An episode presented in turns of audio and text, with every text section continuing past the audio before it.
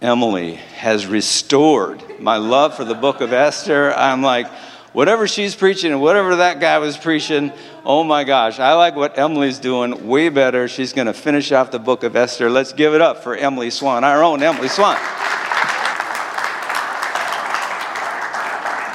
Well, it's hard not to do it a little better when you talk about Esther as burlesque, right?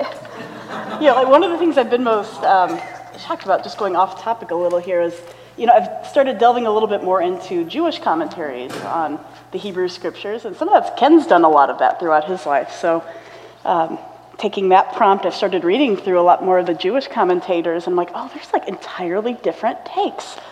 And like, how have we Christians gotten away with just sort of washing our hands of the Jewish tradition? It's kind of mind boggling. But before we get into Esther, I wanted to start by showing you guys my favorite t shirt. right? I, I, went, I don't know if you can see it. It says Myrtle Beach. It's not, what it says isn't such a big deal here. I, I bought this this summer when I went to Myrtle Beach with my sister and my two little nieces, and my nieces and I, we just, we love sharks. So the three of us wanted to get matching shark t shirts. And this is totally like, I love this shirt. I will totally wear this out and I wear it proudly. I almost preached in it today, but then I thought, well, but it's a good visual for something I'm going to talk about. So just hold that in your mind. Do you mind? Thank you, Rachel. Because a couple of weeks ago, I convinced my wife, Rachel, to take me out to see a movie called The Meg. Have you guys seen that? Anybody? Nobody's actually seen it? Okay, well, okay, yeah, we got a Meg there. The Meg is a shark movie, but it's a shark movie that's a little bit more like Sharknado right? It's ridiculous movie with big ridiculous monsters and ridiculous lines. And the meg is just short for the word megalodon. It's about a prehistoric megalodon, which is essentially an enormous shark that's like a billion times bigger than a whale. And how somehow this has been living at the bottom of the ocean and it made its way up, you know, to where people are, and it just starts eating people. Spoiler alert, like almost everybody dies. and we agreed it needs a few more super cheesy lines, but you know, for me, that was like a solid summer flick right there. And Rachel looked and she's like, okay, so let me get this straight. You're willing to go see the Meg enthusiastically, but you won't watch Jaws with me? I've never seen Jaws. And I was like, no, no, no, no, there's a difference, right? Like the Meg is funny scary. The Jaws is like actually scary. Like to me, that feels like something that could happen. So I actually, we, we tried to go see it last night. Johnny was going to go too. And Betsy with my small group. Jaws was showing, this is so macabre, at Fuller Pool. so you get in the water. I had that t shirt on, and we were going to watch Jaws, and I was terrified. But darn, we got stormed out, and they had to cancel it. so the last couple of weeks, we've been talking about the story of Esther. Let me tie it in here, right? And we've been talking about how the book of Esther is more like a comedy, that it's like burlesque, it's an over the top melodrama. It's more like the Meg than it is about Jaws. Right? So there's some pretty intense violence in the book, but the violence, for the most part, is meant to make us laugh. And there's no part of this story that's funnier than the ending. So, for those of you who missed the first two parts of the story, I'm going to catch us up pretty quickly, just telling it as a story, and then I'm going to move into more detail for the final part as we wrap up this three part series. So, once upon a time, there was a brainless and narcissistic king. So hard to imagine, right? a brainless and narcissistic king, and that king had a wicked advisor who, the, who used the king as a puppet. And that wicked advisor's name was Haman. And if you were here last week, we talked about how Haman was the most villainy of villains. And so one day, as Haman the villain is walking past the king's gate, he's going into the palace, he notices a Jewish man that's sitting alongside the road, and his name is Mordecai. And Mordecai refused to either stand up or bow down to villain Haman as he passed. And this enraged him. And so Haman stormed into the palace and he went to the king and he asked the king to kill all of the Jewish people in all of the Persian Empire in retaliation for Mordecai's slight. Right? If one Jewish person won't bow to me, then they're all going to die. And in fact, he told the king that he would make a sizable donation to the palace coffers in exchange for this decree of genocide. And because this narcissistic and brainless king is easily influenced by his peers, and because this king loves money, he agrees to Haman's request to have all of the Jewish people put to death in exchange for this donation to the imperial treasure chests. But there was a little surprise that we came to last week, right? What the king doesn't know is that that man who refused to bow down to the villain, that man Mordecai, is his wife's cousin, right? It's like dun dun dun. The king is married to a young woman named Esther. And Esther's cousin is that Jewish man Mordecai, making Esther also Jewish. So if the king, her husband, orders all of the Jewish people to be killed, this will include her. And so when Queen Esther finds out that Haman the villain has asked the king to kill all of the Jewish people in all of Persia, from India to Ethiopia, she concocts a plan. And she decides that she's going to approach the king, her husband, herself, and just beg him not to carry out this atrocity, right? Please don't kill my people. But she feels like she needs to just butter him up just a little bit first. So she starts by asking him to have dinner she says, Well, I just would like to have dinner with you and with your trusted advisor, Haman, the villain. Just us three. So they get together and they eat and they drink wine, and Haman's ego is stroked and he's happy, lighthearted. Until that is, he walks out of the dinner and once again he passes Mordecai, that Jewish man by the side of the road who will not bow down to him. And again, he is enraged He's like, I've just been dining with the king and the queen. Doesn't he see that I deserve to be respected? So Haman goes home that night and he brags to his wife and his friends about how honored he is by the king, right? He thinks I'm a great guy. He said so on Twitter. But all of that means nothing to me when I pass by Mordecai, that defiant man. So Haman's wife, who's had to put up with this, she suggests, and she's evil too, but she suggests they build a 75 foot pole on which they can impale Mordecai's head and display it for everyone to see. And so that's what they did that night. They constructed a sharpened pole all night and then they had it raised up. And that's where we left off last week, right? We're really at this dark point in the plot when it seems like all of the Jewish people in the land are going to be exterminated by order of the king. It seems like Esther is going to die with them and Haman the villain is at home and erecting this giant impaling stick for his enemy Mordecai, who won't bow to him. So at this point, Queen Esther, she's now dined with her husband and with the villain Mordecai one time, and they have plans to dine again the next evening. But that night, that brainless king couldn't sleep. And so he's laying in bed and he's tossing and he's turning and finally, he calls to his advisors. He says, Bring out the annals of the king. Right? Bring out the recorded history of everything that has happened in my court, right? It's like a play by play book for a narcissistic king who wants to keep reliving his past glories. Tell me all the great things I've done. And as his servants are reading aloud to him from this collection, it was found written that a Jewish man named Mordecai, the same Mordecai who wouldn't bow to the villain, had once saved the king's life. He'd once saved the king's life by alerting him to an assassination plot. So, some time ago, two of the king's guards had planned to murder him, and Mordecai overheard them conspiring, and he went and he told the king about that plot, right? So, he was a loyal subject. And so, the king, hearing this story as he's in bed and remembering what had happened, you know, it was one of those like, oh, yeah. He sat up in bed and he demanded to know what honor, what advancement has been conferred on this Mordecai, that Jewish man who sits at my gate who saved my life? And the servant's like, Well, you know, nothing's been done for him. And so the king says, Well, I'm going to need to ask my advisor, you know, that Haman, the villain, what to do to honor Mordecai. Right then, in the middle of the night, the king hears a noise. Right? You can just see it being acted out. Who's that in the court? Now remember, Haman the villain had gone home that night after eating and after drinking with the king and queen, and he and his wife had just erected that pole on which they wanted to impale Mordecai's head. And his wife said, Why don't you wait until morning before you go to the king and ask him to kill Mordecai? But Haman, he couldn't have any of that. He was in a hurry.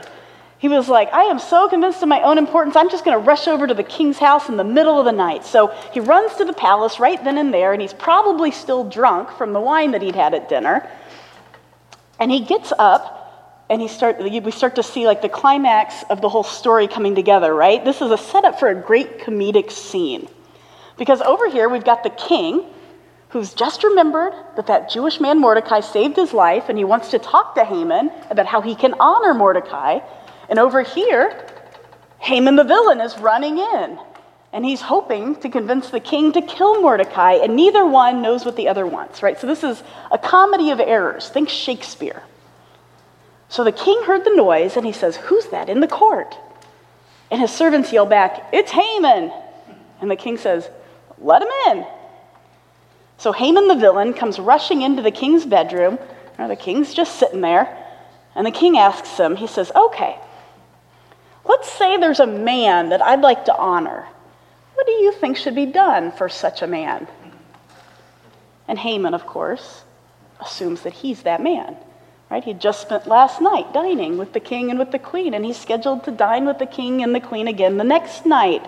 So he says to himself, and I picture this like an aside, if it's being acted out. It's like he turns to the audience, all the action stops, and he says, Well, whom would the king desire to honor more than me? And the audience knows, but he doesn't, right? So he turns back and he says to the king, He says, Well, for the man that the king desires to honor, you should have someone bring him a royal robe, one that the king himself has worn. And your servants should bring him a royal horse, one that the king himself has ridden on with a royal crest on its head. And then let that robe and let that horse be entrusted to one of the king's most entrusted princes. And let them robe the man whom the king delights to honor. And let them lead him on the horse through the city streets, proclaiming before him, This is what is done for the man whom the king delights to honor. Right? Because Haman would love nothing more than for that to be done for him. I mean, that would mortify most people, I think. But he's like, oh, yeah, that would be so sweet. Because he thrives on power and he thrives on public displays of his specialness. So while Haman is like wringing his hands, he's like, oh, everybody's going to see how awesome I am. The king drops the bomb. The king's like, that's a great idea, Haman. Quick, you go get my royal robe. You go get my horse, just like you've described. And then I want you to go to Mordecai, the Jewish man. You know the guy. He sits at my gate almost every day. I want you to put him on that horse, and I want you to lead him through the town, and I want you to shout, This is what the king has done for the man whom he delights to honor. Right? And that's where we can picture Haman's jaw about dropping. It's like the shark. That's why I showed the shark, right? It's like only maybe a little less menacing at this point. so Haman goes off and he does what the king commands him to do. And he puts on the royal robe. I mean, you can just, he's probably just festering at this point. He helps Mordecai on the horse. He leads him around and parades him through the city. And when he gets done with it, he drops Mordecai back off outside the king's gate. And then we're told Haman covers his head in mourning and walks home. And the picture that came to mind as I read it was that, that Charlie Brown song that dun dun dun dun dun dun dun dun. I mean, he's just defeated. Now, why exactly he was in mourning, we're not exactly sure, but it seems like it's, it's like a literary device here. It's showing us that Mordecai and Haman have switched places in the story, right? They've switched places of honor and dishonor. So Haman goes home, and his head is covered in mourning, and he can't do, he doesn't have time to do a whole lot more other than just sort of worry his wife and get her worked up, when all of a sudden the king's eunuchs come and they fetch him for dinner. Because remember, he was scheduled to have a second dinner with the king and queen that night, and he has spent all day parading Mordecai through the city. So he's probably exhausted, and he's like, okay, I'm going to dinner. So again, the three of them are dining, and the wine is flowing. And the king turns to his wife and he asks Queen Esther, he says, What is your wish, Queen Esther? That will be granted to you. What is your request? I'll give you anything. I'll give you up to half of my kingdom. And this time Esther says, Well, you've asked me my, re- my wish and you've asked me my request. My wish is that you spare my life, and my request is that you spare the lives of my people. We've been sold into death. And this king, who is so brainless, he's like, What? Who is he? Where is he? Who is the guy that dares to do this? Right? You know, not understanding his own complicity at all. and so there they are at the dinner table, and Esther replies, The adversary and enemy, it is he, the vile Haman. And so the king is furious. And he's so mad that he gets up and he takes a little walk to go on a breather. He goes out to the palace garden, which leaves Queen Esther and Haman the villain alone. And I think the reason for having the king briefly exit the scene and leave Esther alone with Haman is the setup for the next little comedic gotcha moment. Because as soon as the king leaves, Haman realizes that he's dead meat.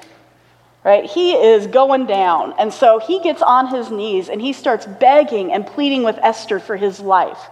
And the way it's set up is this is Esther is reclining on a couch, right, which was probably just some cushions that were laid out on the floor around the meal that they were sharing.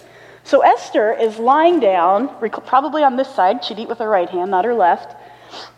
Left hand is unclean in that culture. So she's leaning like this, and Haman is like, oh my gosh, my, my life is in Esther's hands, you know. So I don't know if all you can see, but he starts getting down and like bowing and begging, and she's right here. And you can just see the comedic scene if all of a sudden the king walks in and sees this from behind. Do you understand? Do you understand what's going on there? Rachel reminded me there was a scene like that in what was it? American Beauty. I don't remember the scene, but if you do, then maybe that's helpful. And so all of a sudden, um, the king comes in, and he's like, "What is going on here? Does this man mean to ravish the queen in my palace?"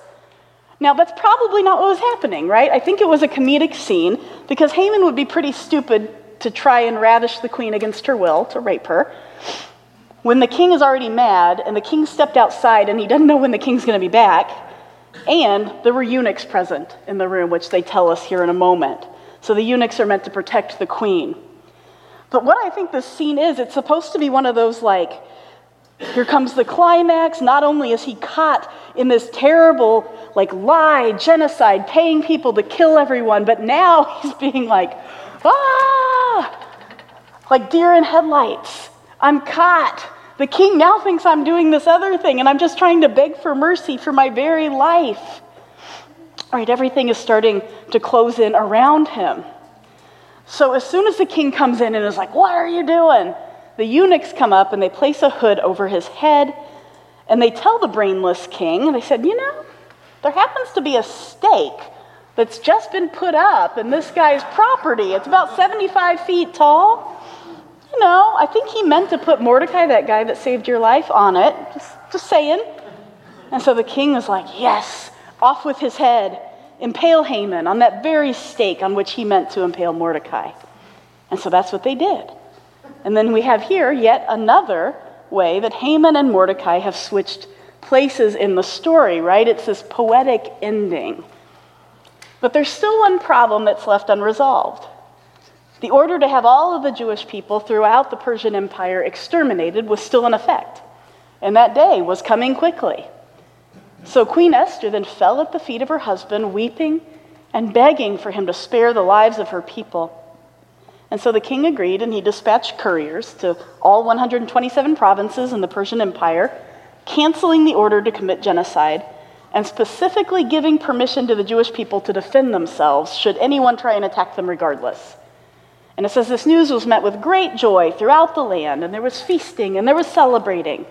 And if you were here a few weeks ago, you know that that echoes the beginning of the story, which starts with feasting and celebrating and partying throughout the land, right? So this is coming full circle. But there's also a really dark side to the ending right? Because not only was the villain impaled on a stake, which is gruesome enough, but so were all 10 of his sons alongside of him. I know, right? were they guilty of anything? We don't know. So it just seems like a pure revenge mode. And additionally, throughout the empire, it says that more, more than 70,000 enemies of the Jewish people were slaughtered after the king's order came to spare their lives. And so when you read that in, you think, well, what are we supposed to make of this? It's an awful lot of violence. And this is where I go back to the genre as a dark comedy, right? The genre as burlesque. Like when I watched The Meg, the megalodon, I didn't want to care about the people who were being eaten by the shark. You know, when there was this extended scene in the middle of it where they were really trying to make you care about a few of these scientists, I was like, you know, I already have a heightened sense of empathy in my life. I'm just here to like cheer for the shark. You know, I want to be like, shark, shark, shark. And I'll cheer when he gets his due too because it makes me laugh. Like, I don't want to care about the thousands of people that they're showing in rafts on the beach. You know, what I want to see is like the shark coming up, you know, his mouth bigger than a school bus. And I'm like, get as many as you can. Takes a big gulp, you know, people are flying out of his mouth. Like, that's why you pay the money to go to that movie. Does that make me a bad person? Maybe a little.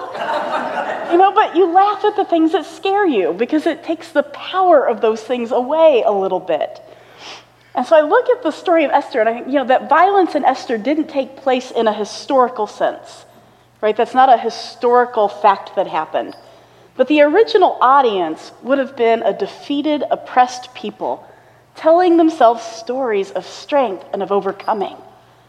Right, this book was written down after the Babylonian exile. The Jewish people had been carried off by their enemies, their cities destroyed, their temple destroyed, and all of that actually did happen, right, in the year 600 BCE. And so as they t- returned to the torn down city of Jerusalem, they started compiling a number of stories that we now call the Old Testament, the Hebrew Scriptures. And that includes this one right? It was like they needed to hear stories of strength and of hope, and they needed to reinforce their identities of strength and of hope.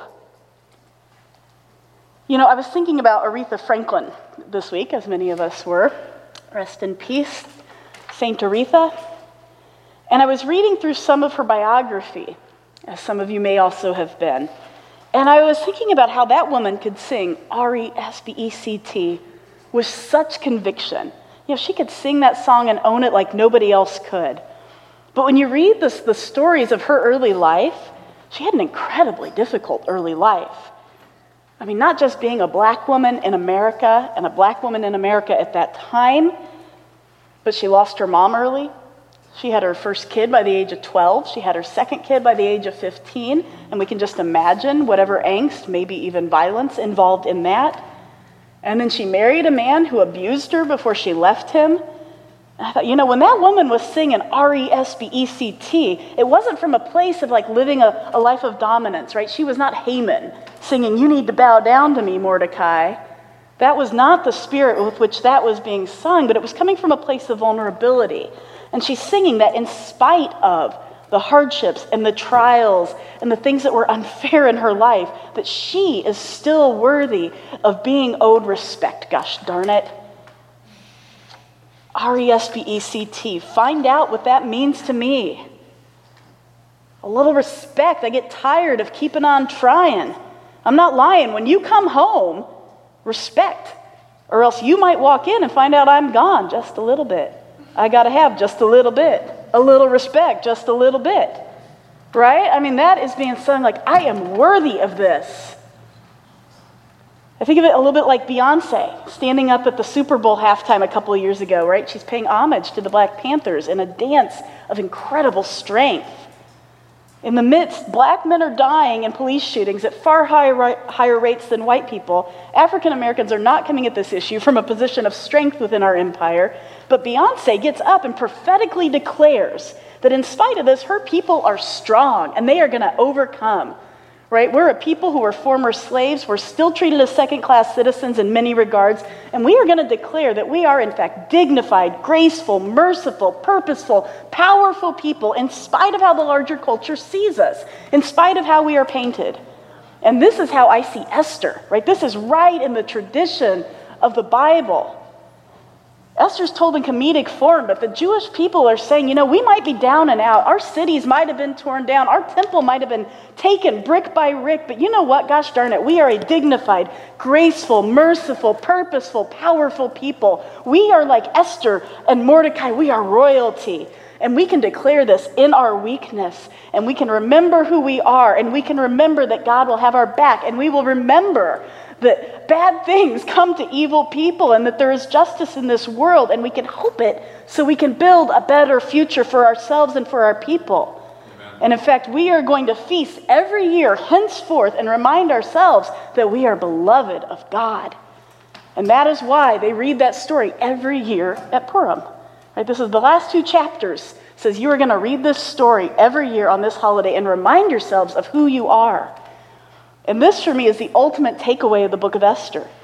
Right? It reminds us that no matter where we are in life, that no matter how oppressed we feel, no matter how like tired we are, how much every day just feels like getting through the motions, it doesn't matter how hard work has become, no matter what is going on, we are beloved of God. And God is on our side, and God works for our good. And that doesn't mean bad things are going to happen to us or aren't going to happen to us. It doesn't mean that bad things won't happen to us. But it does mean that God is with us through the storm. Right? You remember that scene where Esther is talking with Mordecai, and Mordecai says to her, You know, maybe you were placed here for such a time as this. Right? God is with you. It seems scary, it seems overwhelming. You might die, but God is with you. And this tells us God sees us not as the oppressed, beleaguered people, but he sees us as royalty, like Esther and like Mordecai. We're children of the Most High God. We are saints, the New Testament writers say. We are people who exercise love and peace and justice in the realm of God in our lives. And we come together to remember who we are so we can carry this hope and we can carry on with expanding God's good realm together. Right? That's why we come to faith gatherings. That's why we share our stories to remind ourselves of who we are in God and to have God breathe encouragement into us so we can keep going. So that's what I want to spend a little bit of time doing this morning. So at the end of most sermons, we, we try and take two to three minutes of either silence or a guided meditation. And so I'm going to do a little bit of a guided meditation with us. And I want us to start by just relaxing. Get yourself comfortable. Spirit of the living God, we know you're here. We ask, Lord, that you would be tangibly felt by us, that you would be speaking to us this morning.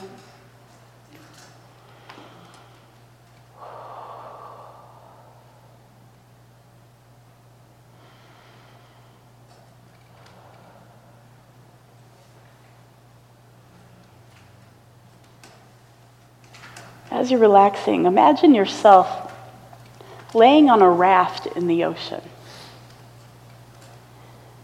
And as you're laying there, concentrate on feeling your vulnerability, your smallness, the largeness of everything else around you. Just sit in that space.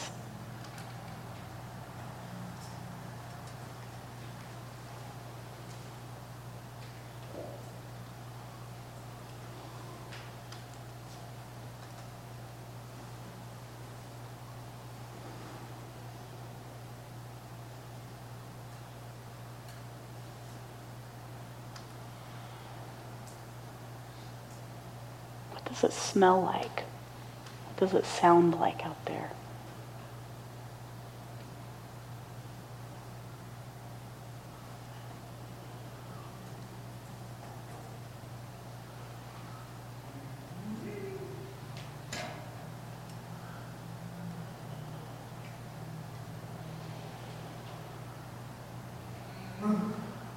From this space of feeling vulnerable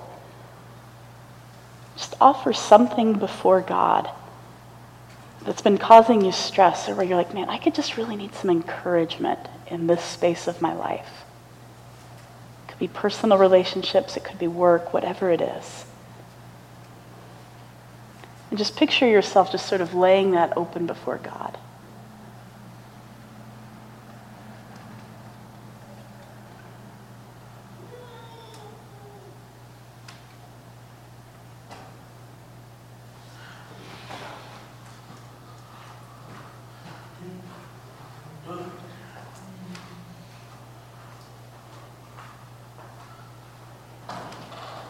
Like to spend a minute just let's just ask the Holy Spirit to speak words of encouragement and love and perseverance to us. And if you start to get thoughts of discouragement or like, oh, this is stupid, that's probably not God.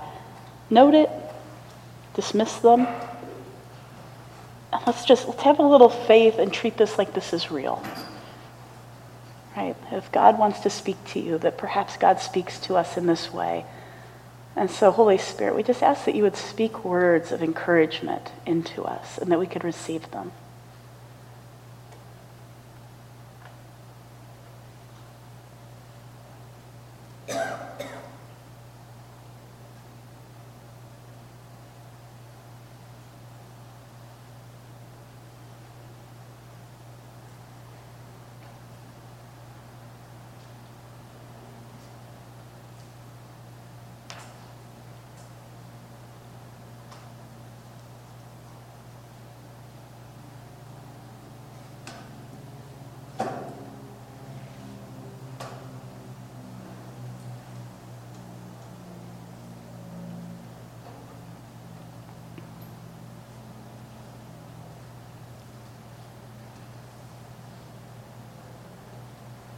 As we remain in our posture of meditation, I'm going to read Psalm 23 aloud. And if you know it and you want to say it with me, that's fine. Otherwise, maybe just let the words of this psalm just wash over you. The Lord is my shepherd, I shall not want. He makes me lie down in green pastures. He leads me beside quiet waters. He restores my soul. He guides me in paths of righteousness for his name's sake. Even though I walk through the valley of the shadow of death, I will fear no evil, for you are with me. Your rod and your staff, they comfort me. You prepare a table before me in the presence of my enemies. You anoint my head with oil, and my cup overflows. Surely goodness and mercy will follow me all the days of my life, and I will dwell in the house of the Lord forever. Amen.